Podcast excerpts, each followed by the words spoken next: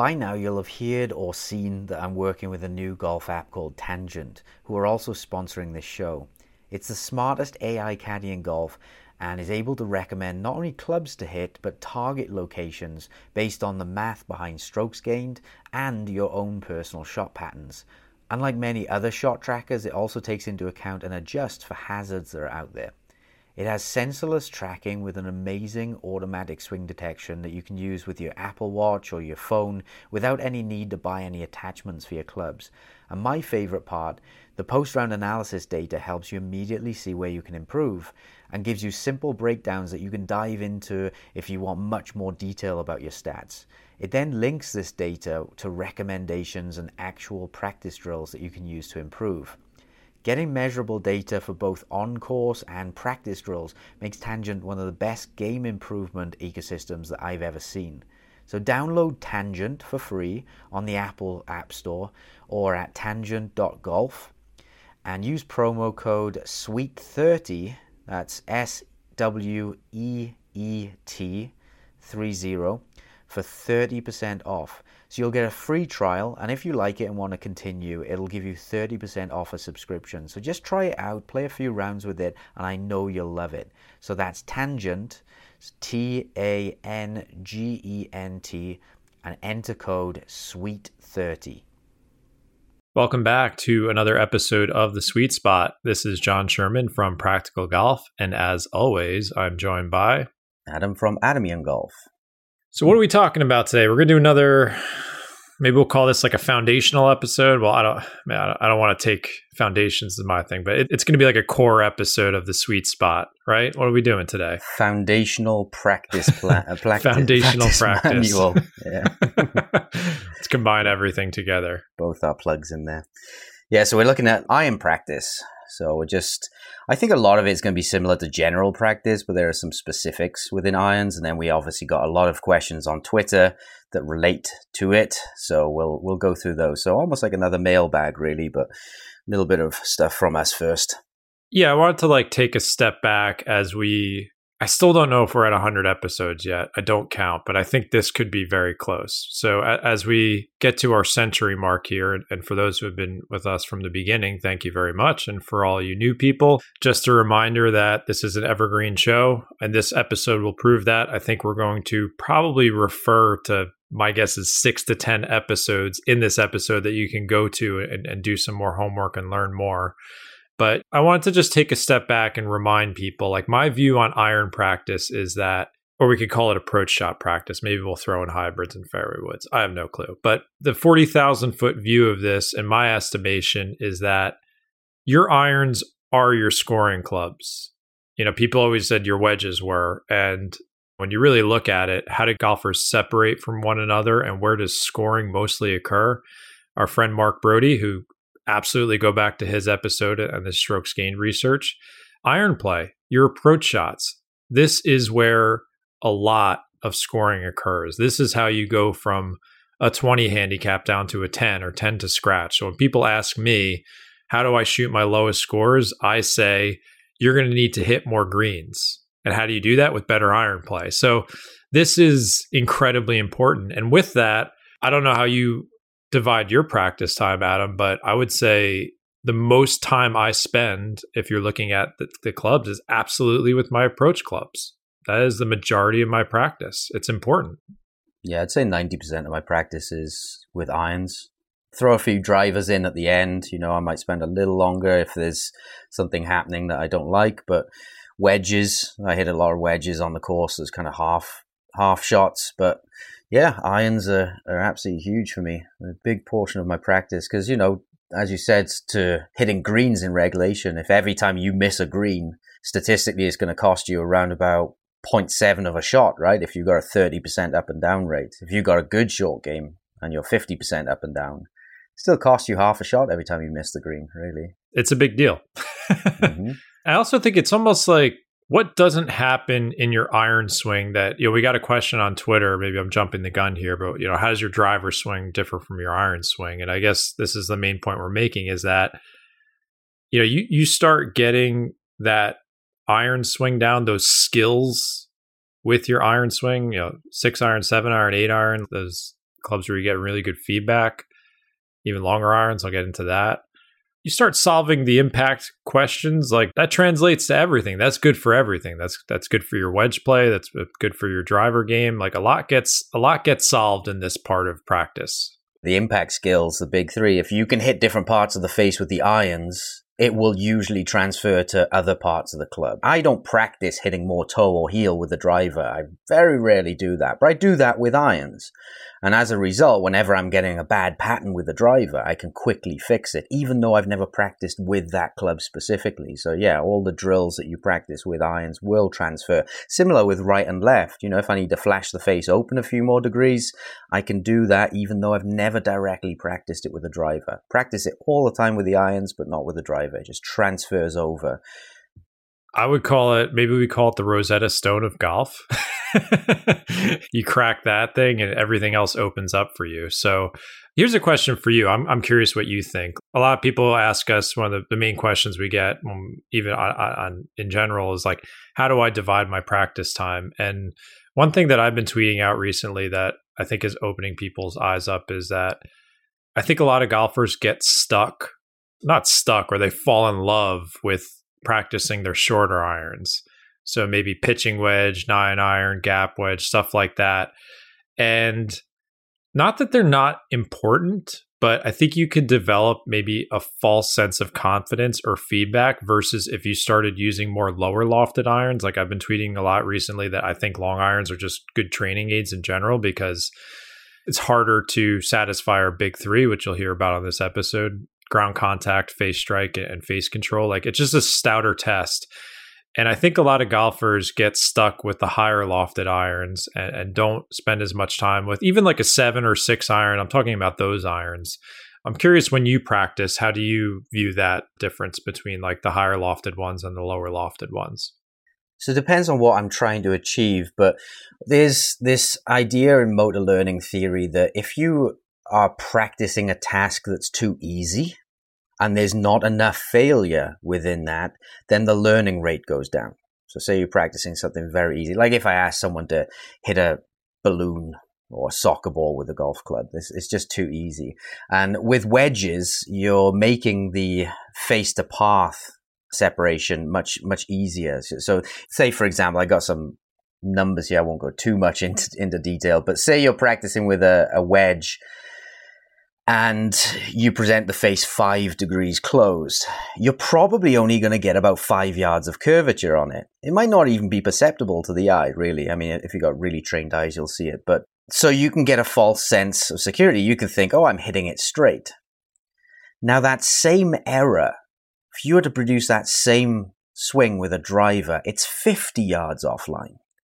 So the problem is that's where lots of people run into this. Well, I hit my wedges and my high shot straight, but when I get the driver, it's all over the place. And they think they're doing something different. The fact is, they're probably doing something that's doing the same things with all the clubs. It's just that is getting magnified as you go up through the bag. So yeah, if you're using a club that's too high lofted, you're not going to see some of the directional errors that you would with a lower loft.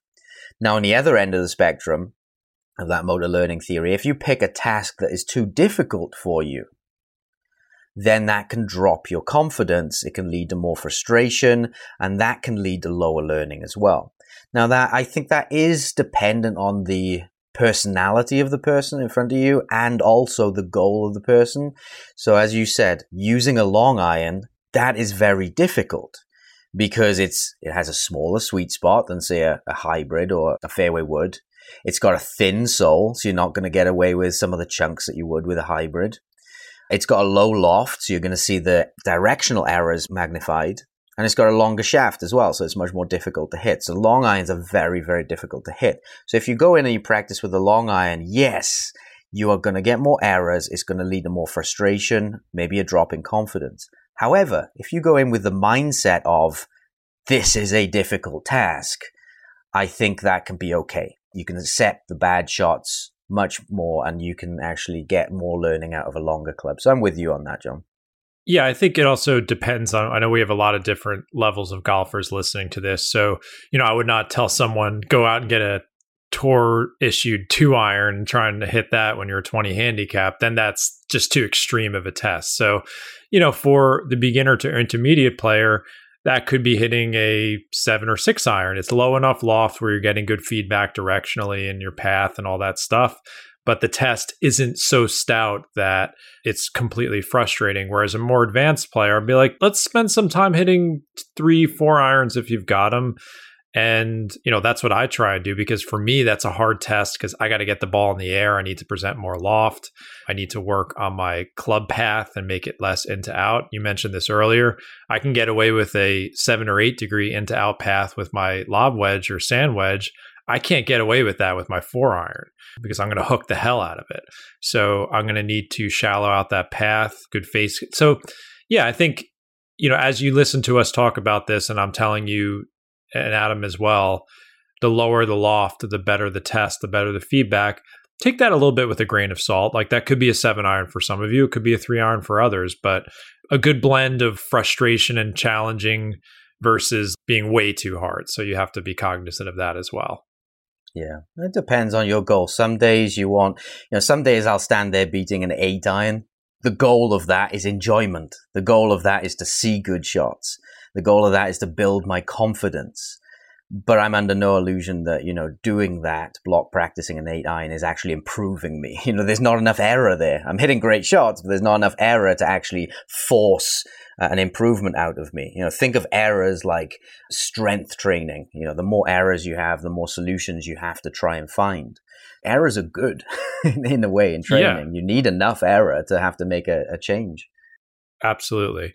We're probably going to refer to a lot of different episodes in this. I'll use some of my main thought in my book, The Four Foundations of Golf, plug.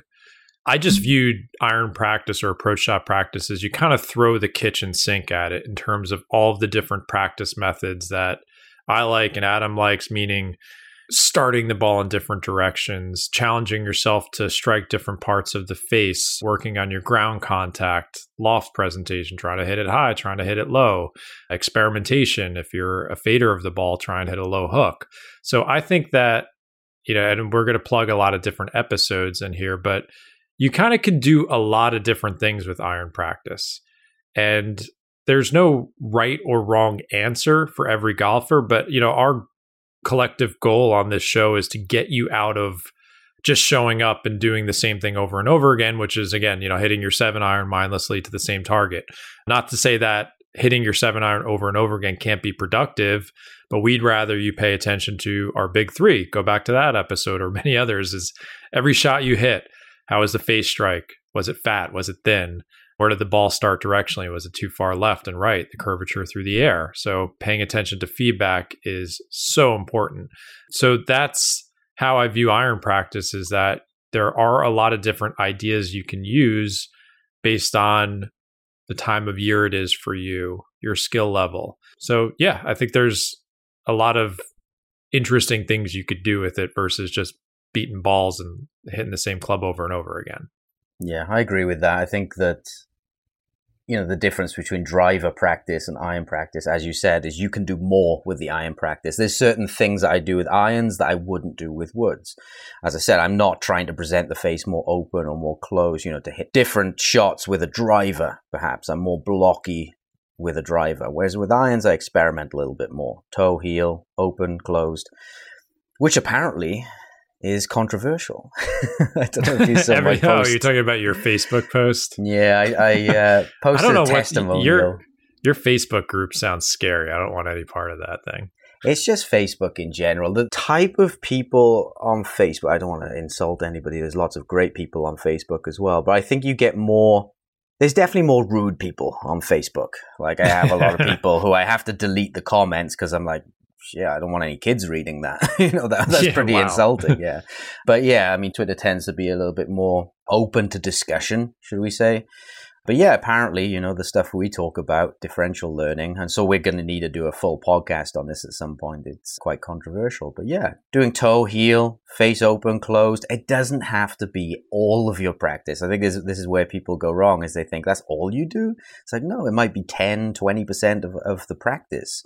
It might be less than that. It might just be something you throw a few balls in if you're struggling with a certain pattern. But yeah, you can certainly do more types of practice with irons, definitely. Let's talk about that really quickly for those, you know, maybe who are newer to the show that that style of practice. So we like to talk about doing the opposite of your fault. So for example, for me, if I'm struggling, if I feel a little clanky with my irons. So again, very fundamental thing. Every iron shot we hit or you hit, we want you to think about how is that feeling in my hands? How is the contact on the face? Because that's number one in terms of quality of ball flight, hitting more greens, getting the ball to the green, because as you strike it more towards the center of the face, the golf club can do what it's designed to do launch it with more ball speed, more efficient spin in the air better. So I'll give a perfect example. When I'm struggling with my irons, I'm getting clankier on the heel side. So I might need to spend, if I'm struggling with that, maybe a high heel miss. I'm going to be more intentional about maybe trying to strike the toe. So doing the exact opposite and exaggerating it. And then maybe spraying the face to pay attention. At this point, I could probably feel it in my hands. I don't need to spray it as much. So it could be doing the opposite of your fault. Or as Adam, you know, put in your book, a differential practice is just going there and saying, Hey, I'm going to test myself. I'm going to try and hit toe, center, heel. And you can apply this to anything, right?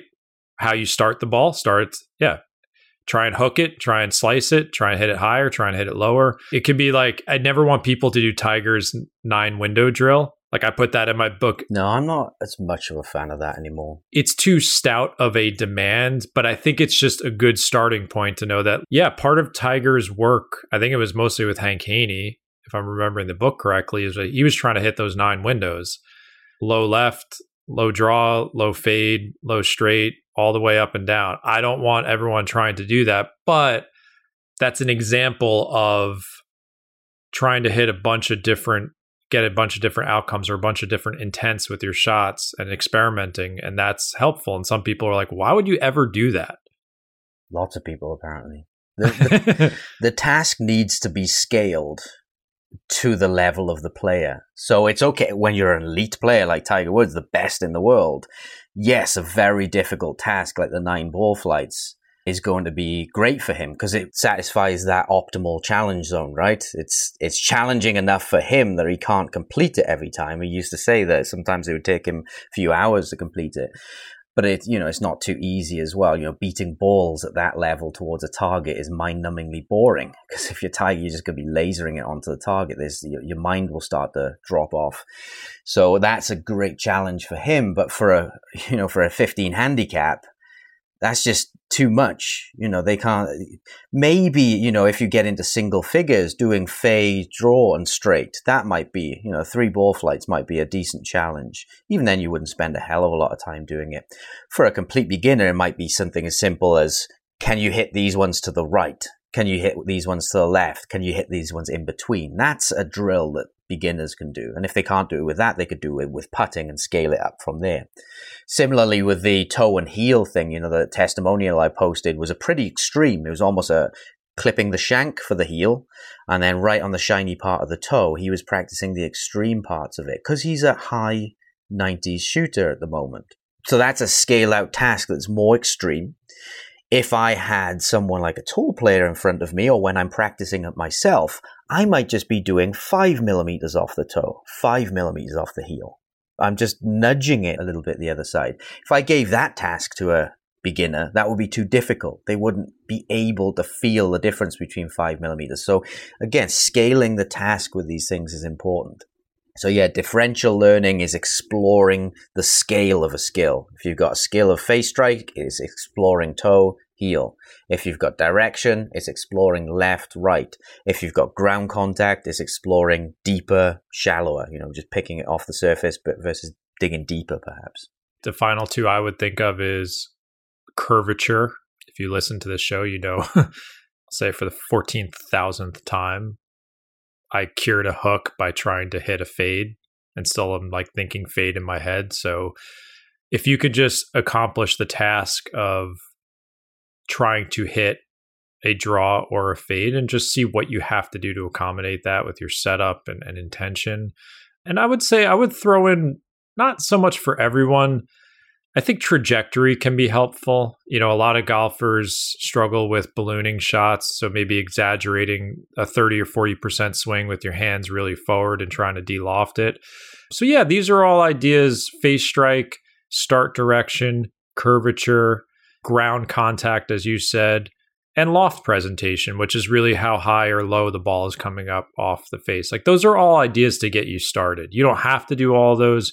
You can adjust the challenge based on where you are in this game. As Adam said, the better you are, the tighter and more challenging you can make these tasks and the less skilled and newer you are to the game, don't make it so hard because, as we said with our longer irons in the beginning, you don't want to make it too hard because then you're not going to be engaged and you're just going to be so demoralized because the task is too hard.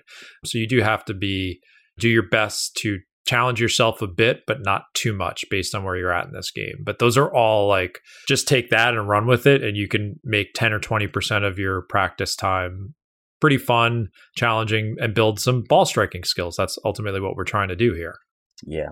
And on the different types of practice, you know, we've got what we call calibration, which is where you're just going for your desired shot or your desired skill. So, say, for example, we take center face contact. Calibration would be if someone's standing there trying to hit the center over and over and over. That's what most people would do. That's what that's the most logical form of practice. Differential is exploring the boundaries either side of it or moving the needle either side. Now, why would we want to do that? Well, it shows the, the data that I've got in almost every domain, no matter what skill you're practicing. If I get one group and I tell them to only practice hitting the center, and I get another group and I ask them to hit toe and heel, alternating, the alternating group, the differential practice group, improves quicker. Similar in almost all skills. Say I've got someone who's got a a hook swing path like yourself. They're swinging maybe five degrees, ten degrees into out.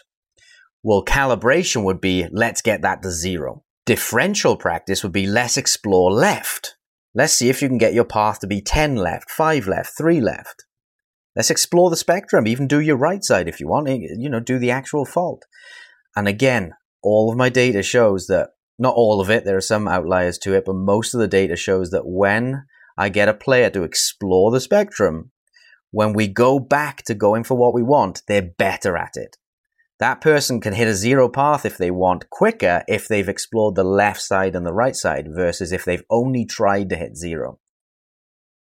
And that has been like how did I become a much better ball striker? A lot of that. Like it's so useful. And again, if you're not taking lessons and you're going at it on your own, like this is very helpful. I think, you know, we got a question like how much technical work should you do? We've we've had episodes on that. I don't love golfers doing technical work by themselves because they often don't even know what to work on. So if you're not under the guidance of a swing professional, like Adam and I are not against technical golf work, I think that's a great idea for a lot of players. But if you're at it on your own, I'd prefer you to do this form of practice. And and our other disclaimer, as usual, is that it's not that we want you to hit fades and draws on command on the course or flight it low or high. We want you to explore the spectrum of what it feels like so that when you're called upon on the course, and let's say you are pulling it and you need to figure out how to open that face. So you can make these adjustments. So in a sense, we're exploring all these extremes so that we can make your stock shot better. And more importantly, if you need to make adjustments on the course, you can do so more effectively. That type of practice prepares you better for that that test of golf. I can safely say we both believe that. How do you make your stock shot better? You practice non-stock shots, exactly, yes. or you at least do a little bit of it. That's it in a nutshell. And that does sound crazy to some people, and that's fine. I, I accept that. But for all of the 80 to 90% of golfers, that's probably a good estimate of golfers who are going at it on their own without a swing professional. I think that's a much better bet than just like aimlessly trying to do technical work off of YouTube videos. So, again, it, that is the foundation of the type of iron practice we like that translates to everything else. Trying to go through other questions we got here. Do we want to talk about ball placement as a as something you could experiment with? We did get that question on Twitter. Do you want to like quickly go over that? Is that yeah, we do. I just want to make a point with that last thing. You know, if you can hit right and left, you can hit center.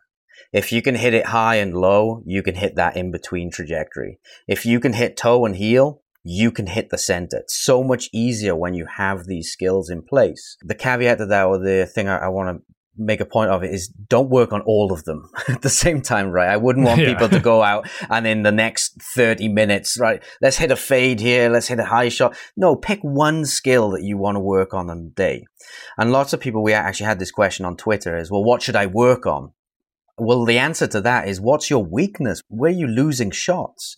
You know, I know for myself that my strike quality is pretty good. It's very rare that I would miss a green long or short from strike quality. It happens, but it's rare. It's much more likely that I'm going to miss left or right. So when I go out and I train, I'm going to practice the directional versions of that. I'm going to hit a few shots more to the right, hit a few shots more to the left, just gently, and then calibrate that middle ground. So yeah, don't go out and work on all of these things. Pick one skill to work on, and usually that's going to be your where you're losing your shots. Yeah, and this is the reason you know we talk about feedback on the show all the time. You pay attention to what's giving you issues during your rounds, and then you go back and practice and say, okay. I noticed directional misses were an issue, or I was clanking it with my irons and I felt it was a bit toey then you can use some of these methods to give that some more attention and practice. That that is literally what I do when I play golf. I'm just I play, I see what's making me uncomfortable, and I go back to the drawing board during practice when I have time, and I try and make it comfortable again. Again, I'm I'm just looking through our catalog. Like we have, you know, we've got an episode from 2021, differential versus calibration practice. We've got shot shaping. We've got skill and technique. So yeah, I, I, challenge people if you haven't listened to our, our catalog, we've got an episode on club face control. These are all things you can go back and listen to more in depth. Or Adam's book, The Practice Manual, my book, Four Foundations of Golf. Certainly more resources in there. But yeah, we want you to kind of, like I said, throw the kitchen sink at iron practice. There's a lot of different things you could do based on what's challenging you in your game. We are going to take a quick break and we will be right back. When you're hiring for your small business, you want to find quality professionals that are right for the role. That's why you have to check out LinkedIn Jobs. LinkedIn Jobs has the tools to help find the right professionals for your team faster and for free.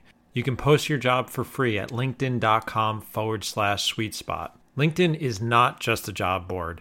It helps you hire professionals you cannot find anywhere else even those who aren't actively searching for a new job, but might be open to a new perfect role. In a given month, over 70% of LinkedIn users don't visit other leading job sites. So if you're not looking on LinkedIn, you're looking in the wrong place. Also, on LinkedIn, 86% of small businesses get a qualified candidate within 24 hours. Hire professionals like a professional on LinkedIn. Just recently, they even launched a new feature that helps you write your job description, making the process even easier and quicker. And they know that small business owners like myself and Adam are wearing so many hats and might not have the resources to hire, so it's a great place to get help. Now, here's what you can do post your job for free at linkedin.com forward slash sweet spot. That's linkedin.com forward slash sweet spot to post your job for free. Terms and conditions apply.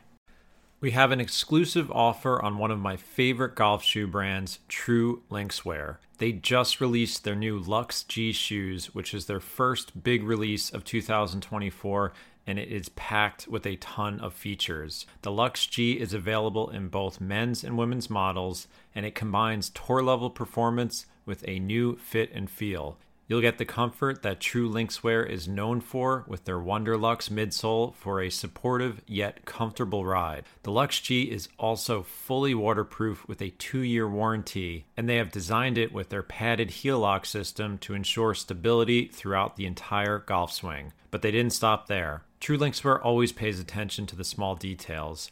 There's padding on the back to prevent rubbing against your foot, an antimicrobial comfort insole, and the Lux G's come in multiple colors. Sweet Spot listeners can get 15% off the Lux G shoes by visiting truelinkswear.com and using promo code SweetSpot. Once again, that's truelinkswear.com and use promo code SweetSpot, that's one word, to get 15% off their new Lux G shoes. One of the things that relates strongly to this is the question of how do I design my practice? Like what percentage should I do? How many balls should I hit and things like that? I mean, ultimately, the more balls you hit, the better in a way. I mean, until you start losing concentration, I'm sure there's a, there's a drop off effect there. But I usually give people percentages, you know, rather than ball amounts. It depends. Sometimes I'll give them ball amounts, but the general, if I'm giving the simplest version of the practice design, it would be stage one, warm up. Stage two, implement an intervention, something to improve your patterns. And stage three would be finish with some kind of game that simulates golf itself. So to go through that a little bit more, number one, warm up. We've talked about warm up before. I think we've done a whole episode on warm up, right? The main goal of that is just look at your patterns for the day. How's your strike quality? What errors are popping up? You can also use statistics, your on-course statistics to see what you're going to work on that day. But, you know, get a good warm up where you're not thinking too heavily about things, usually just focusing on strike. Now, when it comes to the second phase, implementing an intervention, this could be a differential practice drill, like we just talked about. Could be calibrating, so just going for center strike. I'm not against doing that, just don't do all of it. It could be a variability practice task. So that would be something like the nine ball flights or hitting the center of the face, but doing it in different ways. We've got an episode on variability practice somewhere as well. Or it could be a technique task. So there's four things you could impl- implement there. Technique, differential, variability, or calibration. All those things are in my book if you want to explore them deeper, or you can search through our library. You could probably do about 25% of each, or let's say 20% of each. So if you've got don't want to break an hour into, into percentages. You have 15 minutes, 10, 10 minutes each of one of those, or you could just pick one of those and do half an hour of that maybe. Well, just to interject for a quick second and then finish that thought is like the beauty of, because we get asked so often, like, well, what if I'm getting swing lessons? This doesn't have to compete with swing lessons. It can be in addition to them. So if you are getting swing lessons and your instructor has given you some technical thoughts and drills to work on, absolutely then incorporate that into this practice.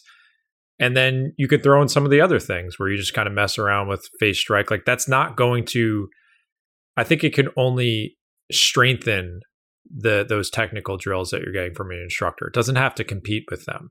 Yeah, they complement each other. So, eh, say for example, if you were a shanker, right, and you had a technical issue, you're working on your body's moving forwards too much. So you start in a certain position, and as you swing, you move forwards, you know, a good few inches, and that's causing you to hit the heel. Well, your practice design might be warm up a little. And then when you go to the intervention stage, you might do half of the intervention stage just trying to hit the toe you know, the skill work.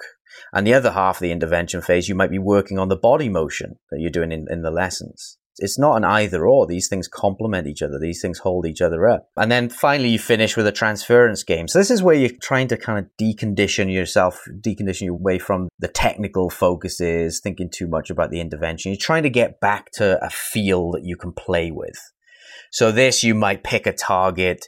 You might do a little bit more random practice, so changing clubs, ch- uh, doing a full routine, trying to simulate the game. Maybe even having some kind of outcome game where you're trying to get as many in a row down that target.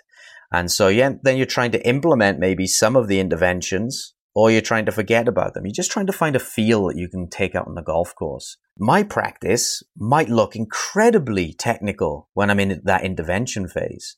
If you ask me what I'm thinking about when I'm trying to make an intervention, I might give you something that will blow your mind. You're like, what? Are trying to hit a ball with those thoughts? But then when I go back to my playing focus, my mind might be blank. I might be playing on instinct. So I can jump in and out of those analytical versus creative mindsets. And you need to kind of find that blend on the practice area because you can't go from being super analytical on the range and then jump on the course and expect to be creative. You need to practice that creativity on the range as well. I think that's a great point. It's something I've I try and remind people I guess most of it's on Twitter these days. But I think we, what you said is like, we practice consciously to eventually have a goal of being as unconscious as we can be on the course. And there needs to be both versions of that, as you said, in practice. So, yeah, you can be grinding away on, on certain technical things while you're practicing. And then at some point, you're going to need to play a game or do something where you're like, okay, see target hit, and hopefully mind as blank as possible. Because that's what we want for you on the golf course. We don't want you grinding away on technique on the course. I always think it's such a whenever I play in tournaments, I'll play in some pro tournaments, and a lot of the participants are are teaching professionals, and I can always see the difference. And I, I, find I have so much respect for teaching professionals who can still play tournament golf at a high level because I think it's hard to disassociate yourself from all the technical work that they're doing with students and, and, the things going through their minds. And I could always see them. I'm like, I can tell who the teaching pros are in the tournament because I see them grinding in their practice swings on all these technical things. It's hard to get out of that mode. I think it's like the cross they bear as players too, if they if they play in tournaments. So yeah, I think that's a hard bridge to gap is how do you work on the technique, grind on it, and then get away from it as much as you can because our belief is that to swing a golf club effectively, you need to let the athlete take over and almost get out of your own way, your brain. That's hard to do, but it needs to be practiced. I think if you understand the idea that if you do training, eventually what you're training, some of that will come out in your unconscious swing eventually. Now, say you did half an hour of training a different move and then you went back to non thinking, your swing might look the same. Your non thinking swing might look just 1% different. But that's where training over time, allowing these changes to happen and, ch- and change themselves slowly over time comes in. I think where most amateurs go wrong is they think that, oh, I'm making a swing change, therefore I have to go out on the golf course and think about that new swing.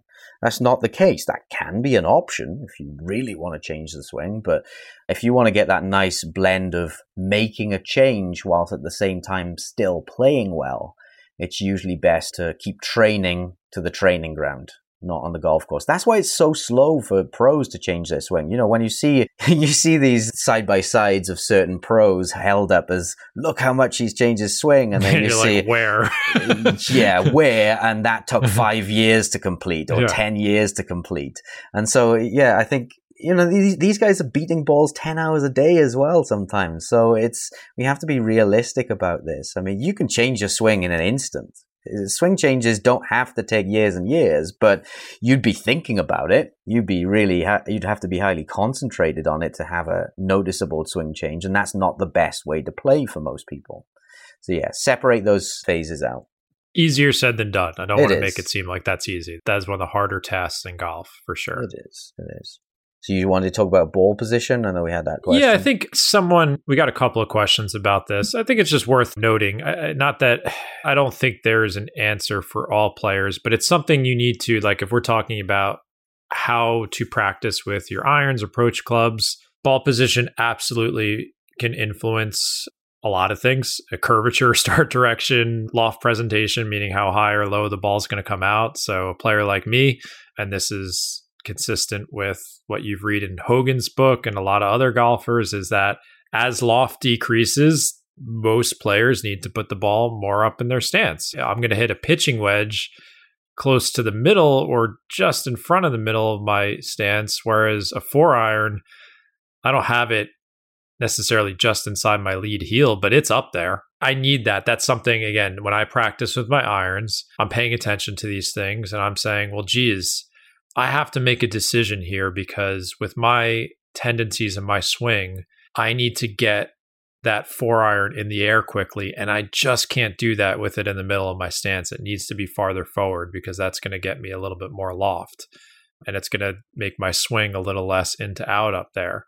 But then there's some issues with it being too shallow. So there's always a give and take in ball position, but it's something you should be paying attention to, experimenting with a little bit and saying, oh, if I get the ball here with my seven iron, that's giving me better ground contact, face contact, directional, and, and curvature. So I don't want to tell people there's a right answer for everyone. I think there's some basic guidelines, but something to pay attention to. on and off the golf course, especially with your with your irons, because you want to find out. Launch monitors can be helpful with this too. You want to find out so that when you're on the course, I know generally I'm going to be hitting my eight iron somewhere here in my stance, my six iron, my four iron there. I think about that a lot, ball position. Yeah, it's. I mean, the general rule is going to be the longer the iron, the more forward in the stance you're going to have it.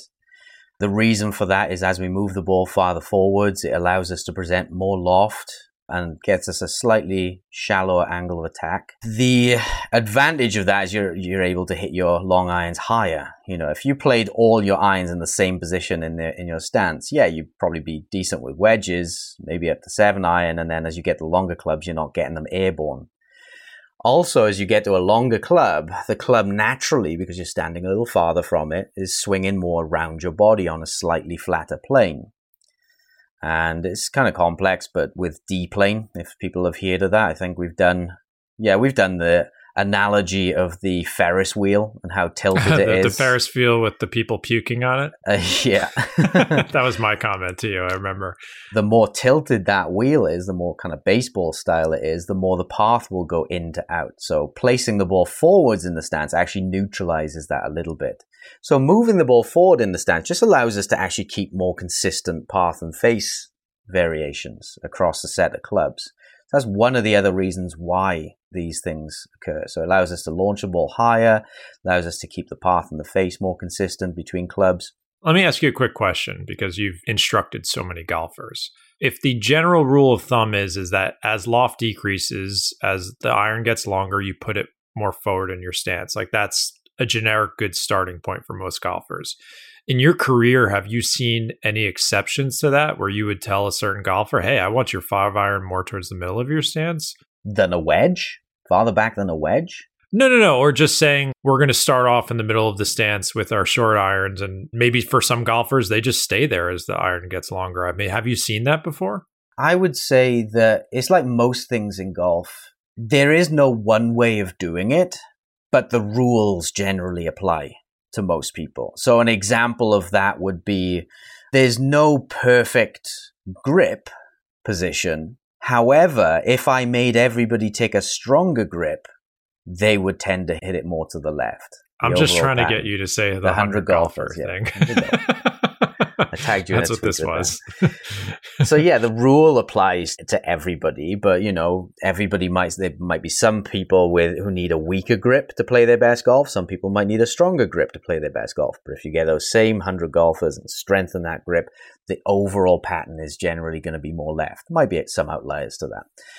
It's the same with ball position. So there's no optimal ball position. Some people may need to have it slightly farther back in their stance. So I'm thinking of players who tend to swing more in to out. You know, they might need to have the ball a little farther back in their stance to match the low point and vice versa. However, the rule would apply to all of those. You move the ball farther forwards in the stance for the longer clubs. There might be some exceptions where you have a similar ball position across all clubs. Maybe, for example, if someone tends to hit it very high with all clubs, you know, then playing the ball, I wouldn't want their ball position crazy far back with a wedge because, you know, you're going to create too steep an angle of attack. But you wouldn't want their ball too far forward with a an, a long iron as well because you don't need it because they're already hitting the ball high. So there might be some people who have more similar ball positions across the bag. Yeah. Either way, it's something to pay attention to and mess around with a little bit and hopefully settle on like, I know I'm putting my ball here. This gives me the best chance with each club. That's my main hope for people with that is that you pay attention to it. It's an alignment thing, it's a setup thing. We did an episode on that. It is important because it can influence a lot of things in your ball flight. I think thinking about the trade offs with ball position as well. So if you move the ball position forwards, yes, the positive to that, or it may be a positive, is that you can launch the ball higher. However, the trade off of moving the ball position forwards is you also shallow the angle of attack. Yep. and that may create more poor ground contacts, especially if you're hitting off poor lies, especially if you're hitting out of rough. So you talking have about to be my aware whole. This is my whole life. Yeah. so yeah, you just have to be aware of these things. And you know, I personally, I have a a relatively stock ball position. for each club. I'm not so particular about it that I get alignment sticks out and I'm measuring to the nearest inch, but I have a relatively stock ball position for each club. However, I also practice moving the ball around that stock position a few inches because sometimes I might need to hit that four iron even higher. So I might put, nudge it forwards in my stance. I'm just aware that the trade off is going to be ground contact. So I'd only do that in a situation where the ball's teed up maybe or it's on a nice lie. And other times I might need to flight a shot lower. So I also practice moving the ball back in the stance around that stock position. So yeah, for the most people, stock position, go out and practice that. Once you get a little better at that, try and move it around a little bit. The advantage of moving it around, another advantage of moving it around, is if you're ever on the course and you accidentally place the ball in a wrong position, your brain already knows how to figure out that solution. So I'm never obsessed about, you know, is my ball absolutely in the right place? Because, well, I've practiced hitting good shots around that ball position. As long as it's roughly in the same place, I can hit a good shot from there. Yeah, the skilled golfer is going to naturally change like the arc depth of their swing a little bit. Like if I was playing in the wind and I wanted to move my four iron a little bit more towards the middle of my stance, as you said, I know I'm going to need to change the arc depth of my swing instinctively. I'm not thinking about it because I'm probably going to get a little steeper angle of attack and ground contact. It's probably going to come out lower with more hook on it, so I might have to adjust my alignment. So it's always this give and take of what it will do to the shot. Achieves the goal of lowering the trajectory, but I need the trade off of it's probably going to be a little bit more curvature and a steeper descent into the ball. So I will try and solve those as an athlete while I swing it, but it's there. I'm thinking about it. So this is golf. This is how you solve the problem. So, all right, I think that's enough on ball placement. We had some other questions. Do you have one that you wanted to get to? No, I was just going to mention the irony of if you practice so consistent, like if you were a type yeah. of person that all you ever did was the exact same ball position every time and that's all you practiced, you might actually suffer more inconsistency because if you mm, get so out put the, the ball course, on your yeah put it on your back of your right foot and try and hit it from there. Sometimes well, maybe not that extreme, but yeah, you can practice yes, a little it, bit yeah. around your stock ball position to be adaptable that's like going back and forth. A good point is like, what's our recommendation here? Yeah, you're going to do some stuff you wouldn't do on the golf course. Maybe try and hit a four iron with the ball back in your stance. That that could be some of that experimental stuff, with the goal of increasing your skills and adjusting all those things in your swing that we're talking about. And then at some point, like settling on some ball positions that you could be like, all right, I think these are decent guidelines, but not going crazy over it either. All in balance, of course. What's what other questions we got? I got a ton here. I'll go back to it. I think I mentioned it earlier in the episode. So I think there's a big question is is the driver swing different from the irons? I think we could probably do a whole episode on that. I'll just speak anecdotally here. I think it's more of a setup thing and an intention thing. I don't think I have a completely different driver swing or 50 yard wedge swing. It's more of an intention. So I'll give you an example of what's going through my head. So with like my irons, I maybe will have more intention of keeping my pressure and weight on my lead side, the left side of my body, because I'm going to want to hit down on it a little bit more. And I don't want to sway away from the ball. Whereas with my driver, I've got the ball teed up way in the front of my stance. I'm trying to hit up on it, but I'm accomplishing that just by kind of like tilting upwards to the sky, having the ball really far up in my stance and the ball teed up. So is it a different swing in my head? I think yes and no a little bit, but for the most part, not really. Like, I don't think I'm doing anything that different. It's more the setup dictates a lot of things and how I deliver the club, and maybe the intent, little things like weight distribution or stuff like that might be a little bit different. But I think it's like 90% the same in my head. That's how I play. Yeah. I mean, if you're going really granular, every single club is a different swing. It's going to provide, you know, yeah, someone like Sasho yes. MacKenzie would analyze the forces yes. and torques and say, yeah, you have to have different forces and torques input into this club. this is why random practice, where you're changing clubs, is really important for learning. Because if all you do is practice with one club, you, you might get very good at that club, but you're not getting the, it might not translate as well to the other clubs. And unless you start practicing throwing other clubs in. However, to your point, John, I completely agree. Most of the change consciously should actually just be set up. You know, ball position a little bit more forwards, balls teed up. You may be a little more tilted behind it, less weight forwards. You might be standing a touch taller but the overall motion is very, very similar. Like I used to read when I was a kid, you've got to swing your arms flat. You've got to swing it more around your body with a driver, more upright with an iron. Most of that's going to be achieved by posture changes, by how close you are to the ball. And lots of that's going to be achieved just by the length of the club. So you don't have to consciously swing it more around your body with a driver and less with an iron necessarily. It's just the club itself is going to achieve that for you. So yeah, for the most part, couple of setup changes, ball position more forward, little taller, a little bit more behind it, and then make a, a similar feeling swing really. And I think the more important thing is, again, this is a more basic, simpler philosophy on golf in general, is that I don't want people going out on the course feeling like they need four or five different swings as well. You know, we talk about not wanting to shape it in both directions and stuff like that. So I don't want someone stepping on because I used to play golf that way. I'm like, oh, I've got my driver swing and my iron swing. And the more I felt like I was trying to do something different, the worse I was at it. And I found that when I went in the opposite direction, I tried to make things more simple. That takes some work to get there, obviously. I'm not saying you could just simplify your game overnight.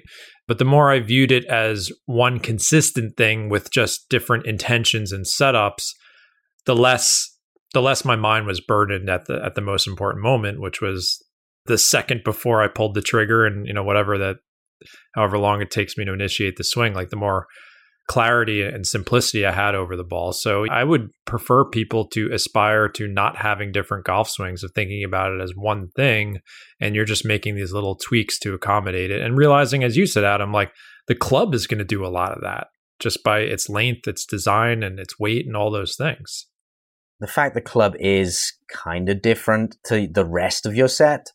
So, you know, irons typically steel shaft, then you get a driver, it's got a bigger head, the center of mass is in a different location, the shaft may be a different kick point, things like that. I have seen quite a lot, and I even experienced this in my own game. I get different patterns with my driver compared to my wedges, for example, or my irons. I tend to miss my irons more left, whereas I tend to miss my driver more to the right. So it's okay, and I get this question a lot do I have the same grip for every club? And I say, well, again, the, there's no perfect grip, but the rules apply. So if I miss my wedges and my irons more left, I tend to take a weaker grip with the irons. And with the driver, I take a stronger grip position. Now, that kind of sucks that you, you have to do that. The way around that would be to get your clubs fit so that they are much more matching. So, you know, I have tried to achieve that a little bit more by getting my irons bent flatter so my irons will tend to miss more right. So it kind of matches my drive a little bit more, allows me to take a stronger grip with the irons than when they're perfectly flush. So yeah, getting your the club set up so that they match more evenly throughout the set is the way around that. That's what the tour players would do. You know, they go onto a tour bus and they say, right, I'm missing this 10 yards left, fix it for me. They do a few tweaks, maybe the center of the mass, maybe change the lie angle of it, maybe change the shaft a little bit. Bang, there, it's it's missing the same as your irons now. But unfortunately, amateurs don't get that opportunity. And you know, every day is a kind of mixed bag for an amateur. So yeah, we, we, it's a uh, it's a tough game for us, right? If only we had a team of players around, a team of yeah, engineers who, around us. It would be great to have the tour bus every week for us. But yeah, I mean, if you are interested in that, we're plugging all the, the, the library here in this episode. We have I think five or six episodes with Woody Lashen, so you can learn a bit more about club fitting and how it can accommodate your swing. But yeah, that that is part of the equation too. Like I can never prove it. My thought was that equipment is like 10 to 15% influence on like how important it is for scoring. That's just like my feel based on everything I've learned from Woody and, and doing my own experimentation over the years. So yeah, if your setup is not in the proper place throughout the bag and your lie angles aren't right and the gapping and the lofts and the center of gravity of your driver and the shafts. You could be making golf a lot harder for yourself and thinking that you need to do all these different swings where if everything was matching up to your tendencies with how you deliver the club with your irons and your wedges and your driver, you wouldn't need to do that as much because the clubs could be again, they're not going to solve everything. Club fitting is not a cure all, but that's why I come up with like that 10 to 15% number. It can have a major influence for sure. I could be fueling the golf industry here by saying that if you're the type of player who one day you have great iron play and awful driver and next day it flips around, it could be that your set is not as matched as they could be and you're making the same swing across all and just it's kind of flipping. But yeah, that's not a call, I don't think, to go out and buy a new set of clubs and hope that works it out for you. I think that you have to for some people, it's as simple as taking your existing irons and getting the lie angles adjusted. It could be, I see plenty of people with the loft on their driver is just totally wrong. And maybe they just need to crank it up a couple of degrees. That could change a lot of things. Sometimes it's not that complicated. And I, I, I hate to send people on a wild goose chase because it is, you know, we got people listening to the show from all around the world, and there's not great club fitters everywhere, and there's not honorable club fitters everywhere. You'll get to some places, and they'll be like, oh well here's your $7000 set with oh, aftermarket yeah. shafts mm-hmm. and everything so i wish i could solve that problem for all of you but I, unfortunately we can't but here's, yes equipment can play into that for sure here's a question for you john is your strike pattern toe and heel. Is it similar with your driver as to irons? Do you tend to miss more on the heel with the driver as well? Because you said heel with the irons. I would say i'm more toey on the wedges if i had to make a, guess and i'm more heely as loft decreases. A lot of my driver, and that's a good miss for me because of gear effect and the way I deliver the club. Like i am very happy to miss my driver on the heel because then I'll kind of get that spinny fade. I'm okay with that. If I was missing it on the toe, then I would get more of a low spin duck hook. Although i am pretty neutral with driver now, but yeah, I, I would say not hundred percent, but yeah, as loft decreases, I, I could especially with like lob and sand wedge, I could be a little bit more toey at that part of the bag. Yeah. I'm kind of fortunate in that respect in that my I miss all of my clubs toe side, if anything. So I can use the same intention for every single club. But you know, there are lots of people who, well, I miss my driver more on the heel, I miss my irons more on the toe, and so they may need different intentions for different clubs to neutralize those yeah. things if they if the patterns get out of hand, or again, if they have the opportunity to get club fit, you can change club fit and it can influence face strike occasionally. Definitely. I've addressed a lot of the questions I wanted to. I didn't anticipate this being a two-part episode because it leads into a lot of other topics. But is there any anything else big that you had in your notes that you wanted to address? A ton of questions from Twitter here. One of them was, "What can I tell from my divot?" Not as oh, much as you'd think. yeah. Not as much as you reading, think. Divot yeah. reading is a tough science. It's like tea leaf reading, yeah. yeah, I mean you can tell where you contacted the ground first. yeah, so it's it's great for that. And that's an important thing, right? So spraying a line on the ground, placing your golf balls on, that's in terms of feedback, you should be doing that a lot. I made a jokey tweet to you the other day uh, or yesterday about people worrying about their kinematic sequence, and then you ask them about how's your ground contact, and they're like, "Huh, I don't know. I'm not monitoring." It's like, well, who cares? what are you doing all this Just... complex stuff with with your kinematic sequence, and you're leaving out the basics, you know? So yeah, you can tell where you've hit the ground. I mean, you can get an uh, inkling of what your divot depth is as long as you're off a, off the similar lie each time. You know, if you're hitting off similar fluffiness of grass and turf quality, but even divot depth doesn't really show you arc depth because uh, you can get bounce up. You know, if sometimes you can make the exact same swing and you'll make a shallow divot because the club bounces up if you're playing in Australia on hard baked turf, for example. Whereas you go to Britain after a soggy day of rain, which is every day, and that, that divot is going to dig in deeper. So you can get a sense for arc depth. How I would use that is if I hit it fat, and I also have hit the ground really hard and deep, then that's a call to say, all right, in the next few, I've got to try and pick it a little bit more. And vice versa. If I've hit one thin, maybe even the ground contact too far forwards, and there's no divot, that's a call for me to try and dig a little deeper next time. So that's how I'd use that. Yeah, I just think looking more towards the extremes and only paying attention when that's occurring. I mean, I know there's the geometry to it of like for me, for example, I take nice divots now because I'm hitting more down on the ball with my irons. Whereas before I used to be had a really shallow angle of attack and I was I was picking it. So yeah, I would say there's a correlation there, but I don't like sit there and think about it on the course. I'm more concerned with, oh, I chunked that one two inches behind the ball. That's an issue. Like I did it the other day. It was wet out. It just rained. And I, I think it was my gap wedge. I, I hit behind it and I missed the green 20 yards short. And I'm like, I'm to put that in the memory bank there and see if that happens again.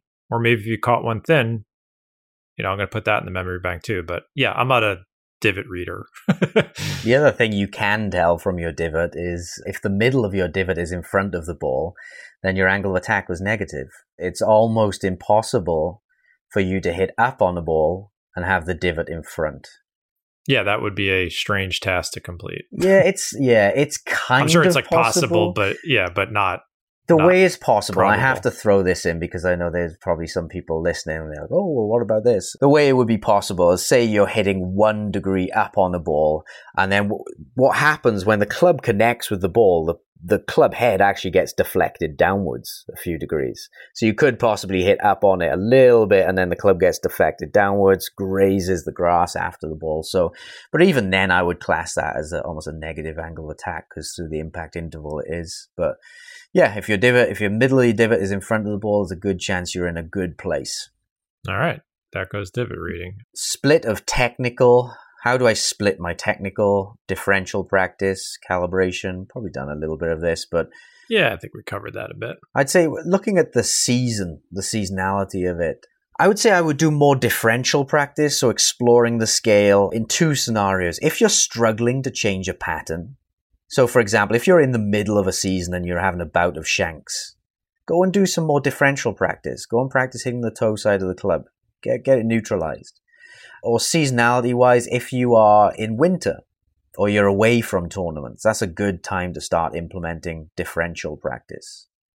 Whereas if you're coming up for tournament preparation, that's more of a time just to do practice games, you know, transference games like picking targets and trying to do full routines, things like that. More calibration during that phase as well.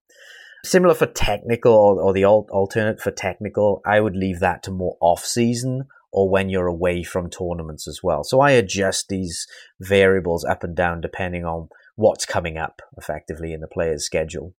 Yeah, I think in a perfect world, I would leave the technical stuff for when you're not playing as much, just because it's more of a time commitment. We did some episodes on Shaheen Nakjavani. We did an episode on taking golf lessons, and we did another episode on swing changes. And we had some thoughts there about how it could take several months, you know, to ingrain those habits. And it's best probably to start in the off season if possible uh, for technical stuff. Whereas, yeah, if I'm like struggling with something in season, then I'm going to just try and do, you know, the opposite or get creative with it just to see if I can find something I can bring out on the course. Because again, I'm playing golf once or twice a week, something like that, a few times a month. I don't want to start tinkering with something that, you know, I don't want to open up Pandora's box, so to speak, in season. Yeah, so I mean, most people won't go wrong with a 25% split either way, but generally I just say increase the differential and technical practice when away from tournaments, unless you need it.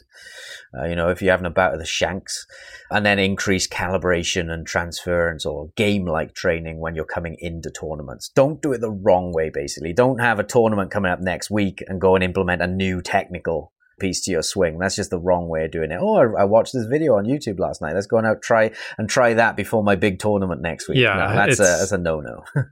You're not going to find anything new that quickly. You can't Yeah. you can't cram for the test like that, Yeah. unfortunately. Even if it's a good piece or technically a good move, you know, you still have to learn it. Jumping into a Formula One car is not going to help you get around a course quicker if you've never used a Formula One car before.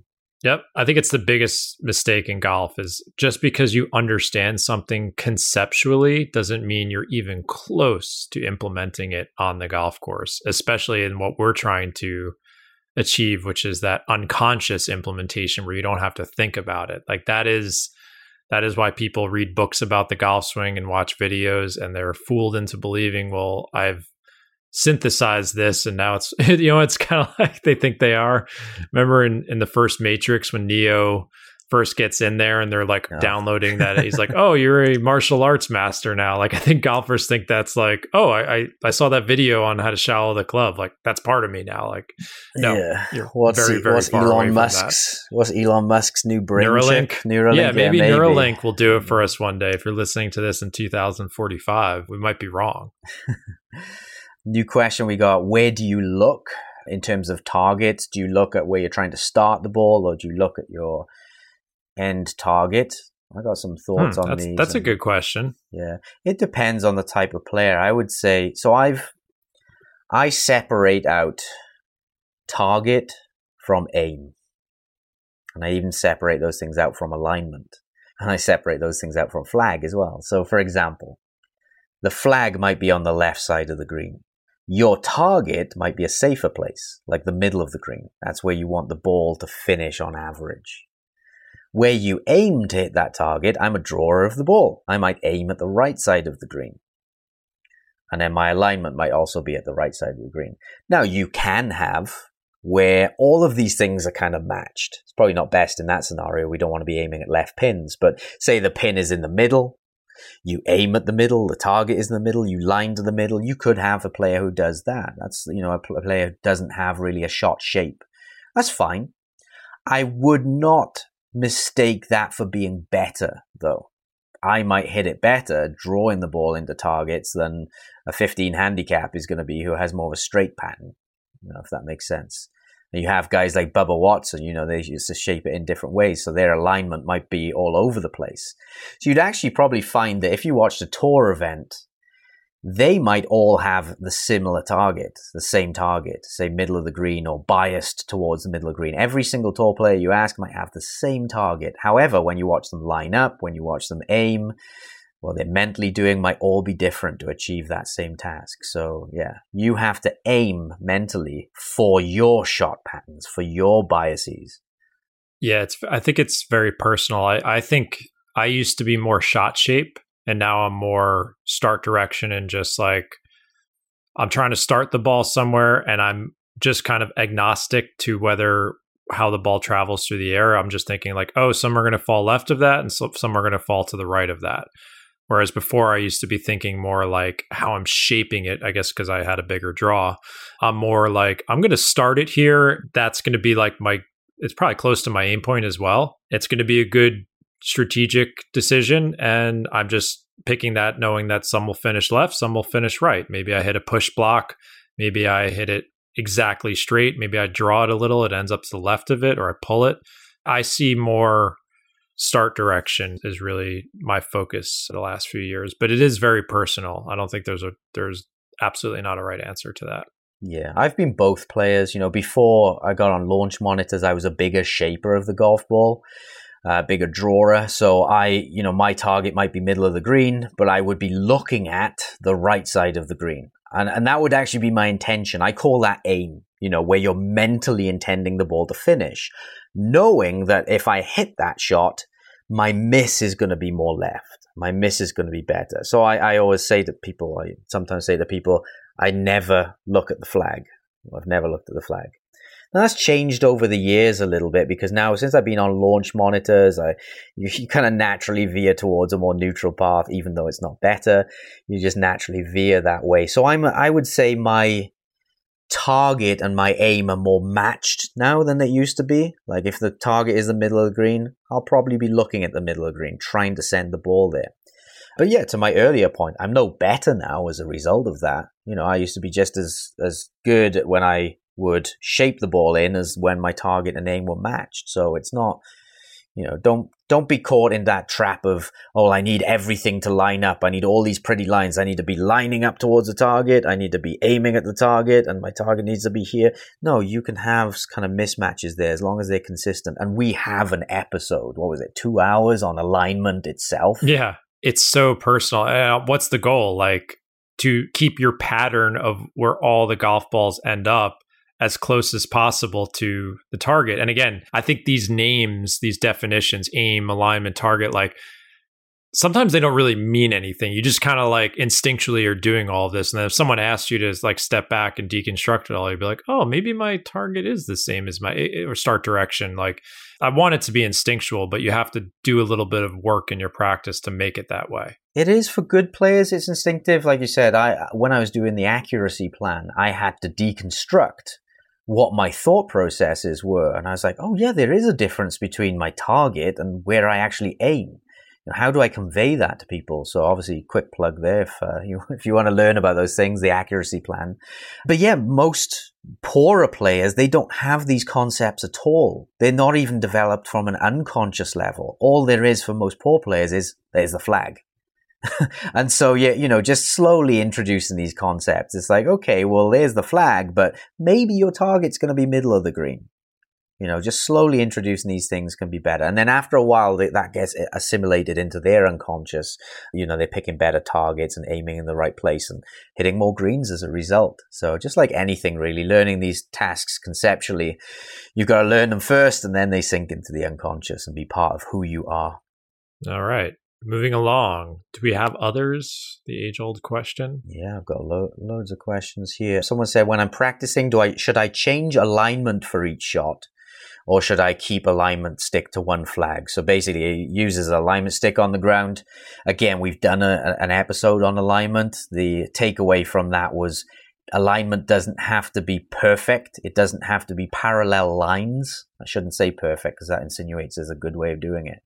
Doesn't have to be parallel lines. It just has to be consistent for good shot shapes. I'm not against alignment sticks. I don't like straight lines in golf for some reason. I think they're great for some people, but yeah, wh- whatever is getting you to accomplish the goal is the right right yeah, answer. I rarely use alignment sticks. Now I know that's heresy in the golf industry. For most people, I do recommend them a little bit, you know, at least to know where your target is. But I'm okay if someone has that alignment stick on the ground and their feet are lined up a little bit to the right or left of that if they need it to be. As lo- again, as long as that's consistent. In terms of random practice, should I be going changing that alignment stick each time versus going to one flag? The general consensus is if you're in the early stages of developing a skill or warming up, keep it to the same flag, block practice Whereas if you're prepping for tournaments, if you're trying to transfer skills, if you're trying to build skills or, or take skills that you've built and make them come out more, do random practice, change targets. That's the prevailing wisdom. That's what people feel is correct. I may even challenge that and say just random is better overall for most people. That's what the research shows. But there is this gut feeling that that's not correct you know, if you get a complete beginner and get them to do random practice, they're going to get reach that point of frustration more because it's a harder task. So again, just balance that frustration versus learning thing. Random is going to make you learn more. It's going to make you perform on the course better. However, this is why I put sugar and equal in my coffee in the morning. Sugar and what? an equal artificial what? sweetener because I'm not sure which one will kill me faster. So I just do a little bit of both.